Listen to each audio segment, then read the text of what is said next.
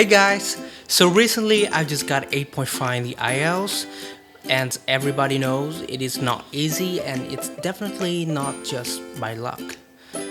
Getting an 8.5 in the IELTS is hard and I struggle a lot along the way. I get asked by many people what the key to this band score is, so now I'm going to answer it once and for all.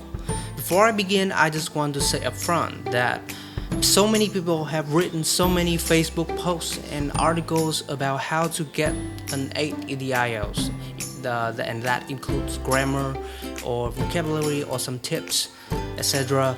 But um, in this video, I do not want to talk about anything academic about the IELTS. Here, I just want to share with you guys my very own experience and my very own feelings along my journey. So the, the first thing I would like to talk about that is the power of correction. I have seen many of my friends who spent so many years trying to improve the IELTS band score, but just stuck in vain. Among them, I noticed one similarity that is, they do not even bother to correct their own mistakes. For example, you when you do this listening test, you get just like 25 out of 40, and then you're like, no, that's not fair. I can achieve more than that. So you rush and rush to another practice test in the hope of getting some extra points, but only find yourself receiving the same or even lower results. The problem here is that if you do not pay attention to your own mistakes and try to correct them, you will just keep making them repeatedly. And the second thing I, I would like to talk about that is um, faith and determination. I guess many of you struggle the same thing as I did. That is self-doubt.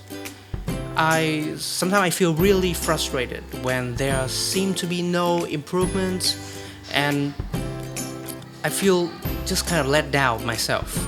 But then I realize that doubting myself does not do me any good, and I need to believe in myself more a lot of my students also struggle the same thing. They they started out at just three or four, and they always think that they are not good enough for a six or a seven in the IELTS.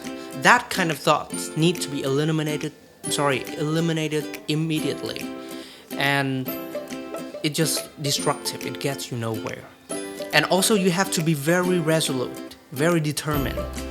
Whenever you feel like giving up, remind yourself again and again what your original purpose is. Why would I want to achieve a 7? Why would I want to study for the IELTS in the first place? That's all you need to ask yourself in the moments of doubt and fear. Remember yourself that why you began. I think that should keep your engine going. And, uh, and finally, choose your teacher very wisely. Self teaching is good, really good, but only for people who are strong and independent. I am nowhere like that, so I choose to be inspired by my teachers.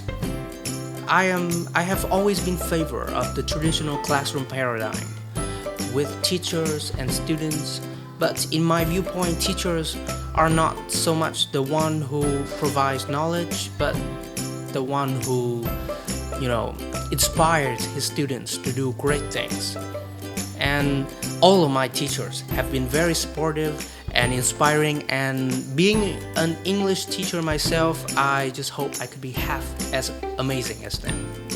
So um, so that includes does that concludes my video. I hope it would help you it would be of some help to you guys in your journey. And if you need any help preparing for the IELTS you just can uh, you, you can just send messages to my Facebook page um, thank you very much and see you next time.